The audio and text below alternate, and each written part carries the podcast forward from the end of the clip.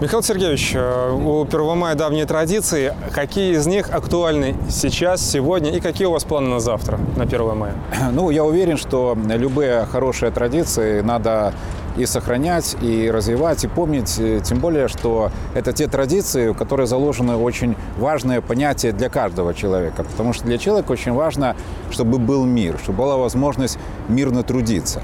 А важно, чтобы оценивали труд по достоинству, ценили труд. В этом, собственно, и заложен основной смысл 1 мая. И то, что мы планируем на на завтра, на 1 мая, это, безусловно, наша маевка традиционная, мы от нее не отходим. Э, будет очень много интересных э, интерактивных площадок, где все профессиональные союзы по отраслям будут э, рекламировать и будут позиционировать свои профессии. Будет очень интересно.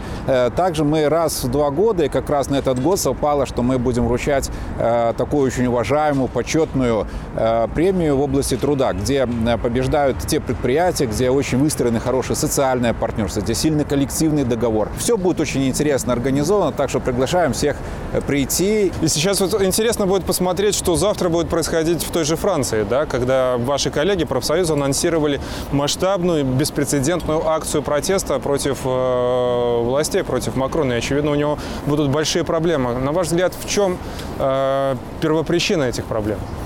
Ну, знаете, сегодня э, мы видим э, в мире очень много э, как раз происходит таких столкновений или же вот таких демонстраций, где люди выражают свое несогласие с этой политикой, которая так называемая или либерализм, или под красивыми обертками подается как демократия. Но мы видим, что в этих странах люди уже не управляют.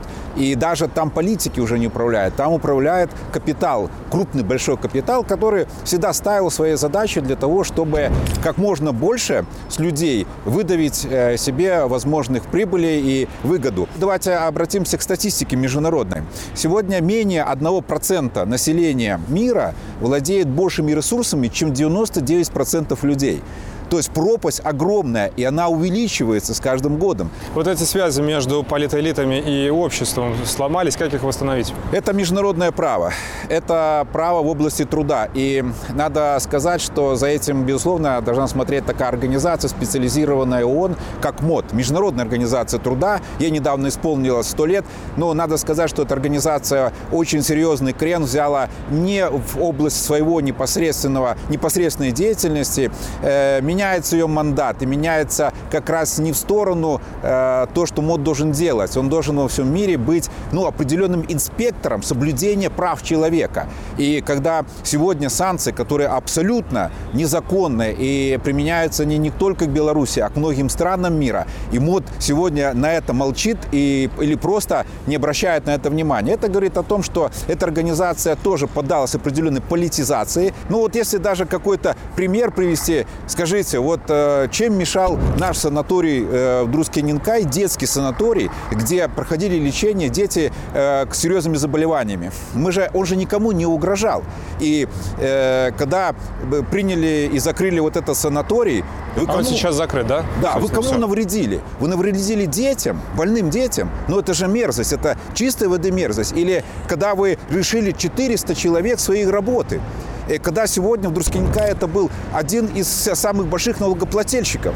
Скажите, вот это что такое? Это справедливость? Это совершенно несправедливо. Люди не согласны с этими, не согласны с э, достаточно несправедливой и неверной политикой в отношении трудовых прав. Когда я спрашиваю, ну хорошо, вот у португальских профсоюзов, у них есть такое понятие, как э, нулевой контракт. То есть, если с вами сегодня заключили контракт, с вами, со, с вами завтра могут этот контракт расторгнуть, и с вами совершенно ничего не выплачивая вам, никакие пособия, ничего. То есть, вас абсолютно нанимают для того, чтобы, если вы не нужно, вас просто выставляют за ворота.